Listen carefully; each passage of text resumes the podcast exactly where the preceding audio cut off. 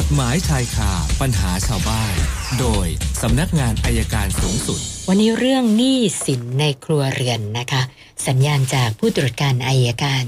สำนักงานอัยการสูงสุด อาจารย์ปอระเมศวร์อินทรชุมนุมมาแล้วค่ะ สวัสดีค่ะอาจารย์ สวัสดีครับคุณสุนันท์ครับ เชิญค่ะ วันนี้มาคุยกันเรื่องหนี้สินนิดนึงคือโดยปกติเนี่ย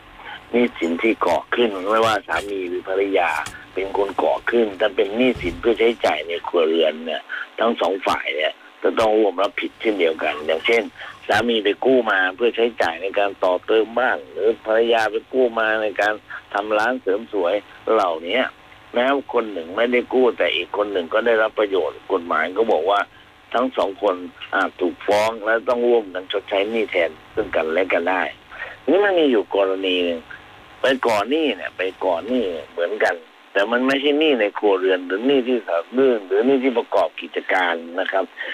เขาเรียกว่าอะไร อย่างเช่น สามีไปทุจริตยักยอกเงินนะซึ่งจะต้องส่งให้กับอ่าราชการเนี่ยยกยอกมา แล้วก็เอามาใช้จ่ายในการต่อเติมบ้าน มันเหมือนกับหนี้สินที่เกิดขึ้นในครัวเรือนคล้าย ๆ กัน แต่หนี้กรณีอย่างนี้เนี่ยนะครับหนี้กรณีอย่างนี้เนี่ยไม่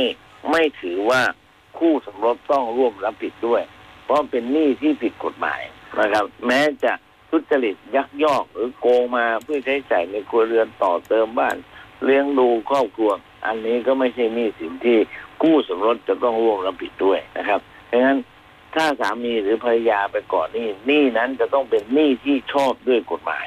แต่ถ้าหนี้ที่ไม่ชอบด้วยกฎหมายกู้สมรสอีกฝ่ายหนึ่งไม่ต้องร่วมรับผิดชอบด้วย ครับนี่เป็นแนวข่าวรัฐสาธิกา ซึ่งก็อยากให้รู้ ด้วยกันนะครับแล้วใครไปโกงใครเวินมาไม่ไม่สามารถจะให้อีกคนหนึ่งรับผิดร่วมกันได้ครับ วันนี้คุณมีคำถามไหมครับ เริ่มที่ท่านแรกคุณนพดลค่ะอาจารย์ บอกว่าคนที่เป็นดาราเป็นพิธีกรแต่ว่ามีพฤติกรรมหาประโยชน์ใส่ตัวโดยที่ไม่รับผิดชอบต่อสังคมอย่างกรณีเอ่อพิธีกรหญิงที่ออกมาโฆษณาขายอาหารเสริมเหมือนกับว่าเป็นอาหารพิเศษเนี่ยนะคะอ๋อคเขารับสงสัยว่าพฤติกรรมอย่างนี้จะต้องถูกดำเนินคดียังไงบ้างเหรอคะอาจารย์ คือคือมีไม่ว่าจะหน้าที่อะไรก็ตามเนี่ยชื่ออะไรก็ตามถ้าทำอะไรที่มันผิดกฎหมายมันก็ต้องโดนหมดนะครับอ่า การโฆษณาที่เกินจริงก็อาจจะผิดกฎหมายเกี่ยวกับการคุ้มครองผู้บริโภค ซึ่งก็ถูกดำเนินคดีได้ตามปกติเช่นเดียวกัน อย่างเช่น ดาราภาพยนตร์ที่ไปไลฟ์สดขายแอลกอฮอล์นะครับโฆษณาเครื่องดื่มแอลกอฮอล์อันนี้ก็มีความผิดตามการโฆษณาขายเครื่องดื่มแอลกอฮอล์เช่นเดียวกันปกติครับค่ะท่านต่อไปคุณวิทยาสงสัยเรื่องไฟไหม้ค่ะอาจารย์ บอกว่าเวลาเกิดเหตุ ไฟไหม้แล้วสาเหตุมาจากไฟฟ้าลัดวงจรเนี่ยนะคะ แล้วมันลามไปติดบ้านข้างเคียง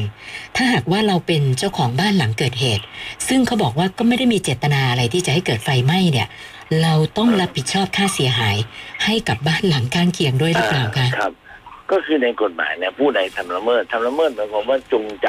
หรือประมาทเลินเล่อนะครับค่ะทีนี้ไฟไหม้ไฟลัดวงจรเนี่ยโดยปกติแล้วเนี่ย เราอาจถือได้ว่าเป็นเรื่องของความประมาทเลินเล่อนะครับ เพราะฉะนั้นถ้ามันเกิดขึ้นในบ้านเราแล้วไปก่อให้คนอื่นเขาเสียหาย เราต้องรับผิดอยู่ดีครับ ค่ะ ท่านต่อไปคุณพุนศักดิ์นะ อันนี้เมื่อไม่กี่วันเนี่ยเขาปรึกษาอาจารย์มารอบหนึ่งแล้วนะครับที่บอกว่า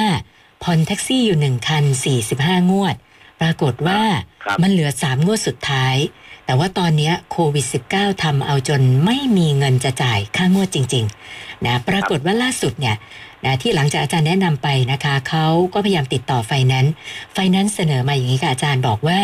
ให้นำสามงวดสุดท้าย 15,000 บาท ไปปิดบัญชีให้หมดนะไม่อย่างนั้นเนี่ยไฟแนนซ์ก็ต้องมายึดรถนะคะ แล้วก็ขอให้เอารถไปจอดในในสถานที่ที่ไฟแนนซ์กำหนดนะถ้าจะผ่อนจ่ายไม่ได้ ก็เลยสอบถามมาว่าเราจะทำยังไงกันเนี่ยไม่ยอมให้ผ่อนเลยอะค่ะคือจริงๆนะถ้าถ้ามีเงินบางส่วนนะครับ เราไม่จำเป็นต้องทีเดียวทั้งสามงวดหรอก เราอาจจะสักงวดหนึ่งก่อนก็ได้เป็นค่ะชำระให้เขาค่ะนะครับ ถ้าเขาไม่ยอมรับชำระเราก็ไปที่สำนักงานวางทรัพย์ครับค่ะแม่จริง ๆ สถานการณ์แบบนี้ทำไมไฟแนนซ์ไม่ไม่ยอมเข้าใจกันบ้างเลยนะคะอาจารย์ นั่นเลยครับ คือปกติถ้าเหลือถ้าเขาไม่ยอมรับเกินจริงๆเนี่ยนะค่ะเราก็สามารถจะเอาไปวางที่สำนักงานวางทรัพย์ได้เหมือนกันครับ ค่ะค่ะ คุณอภิชาตินะคะ อันนี้ก็มีปัญหากับไฟแนนซ์อีกเหมือนกัน เขาบอกว่า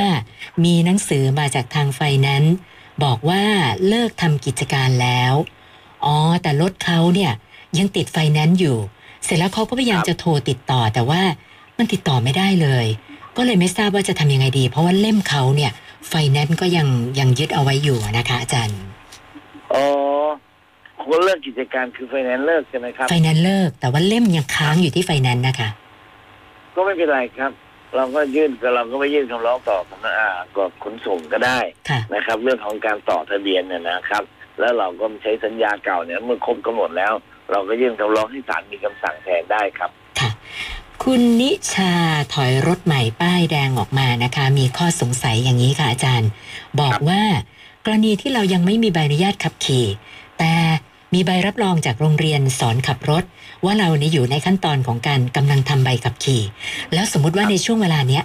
รถไปเกิดอุบัติเหตุ แล้วเราเป็นฝ่ายผิด ถ้าเรามีประกันชั้นหนึ่งแบบนี้บริษัทประกันจะรับผิดชอบไหมคะอาจารย์ เขาไม่รับเหมือนเดิมเขาบอกต้องมีใบขับขี่อย่างเดียวโอ้นะใบรับรองก็ไม่ได้เขาบอกว่าต้องมีใบขันะบขี่อย่างเดียวครับผม อืมนะคะ แล้วก็คุณฤทธิชัย คุณพ่อไปกู้เงินจากในทุนนอกระบบ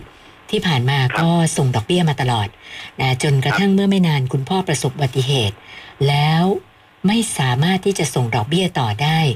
นะในทุนก็อ้างว่า ถ้าคุณฤทธิชัยไม่ชำระแทนเนี่ยนะคะ จะไปแจ้งความดำเนินคดีกับพ่อเขา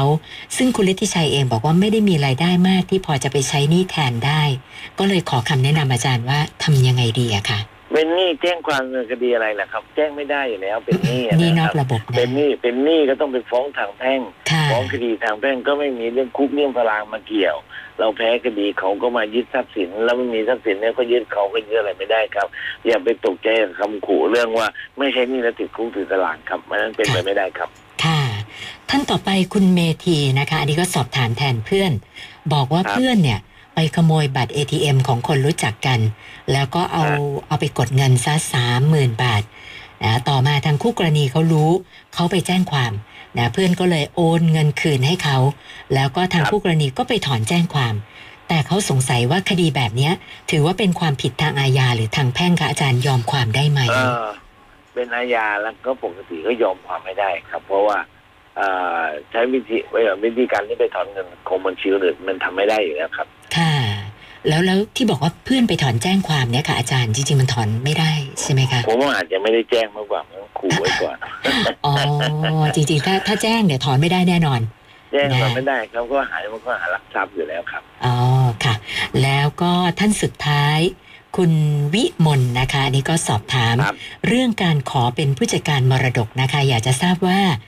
คร่าวๆเนี่ย กฎหมายกำหนดหลักเกณฑ์ไว้ยังไงบ้างเหรอคะอาจารย์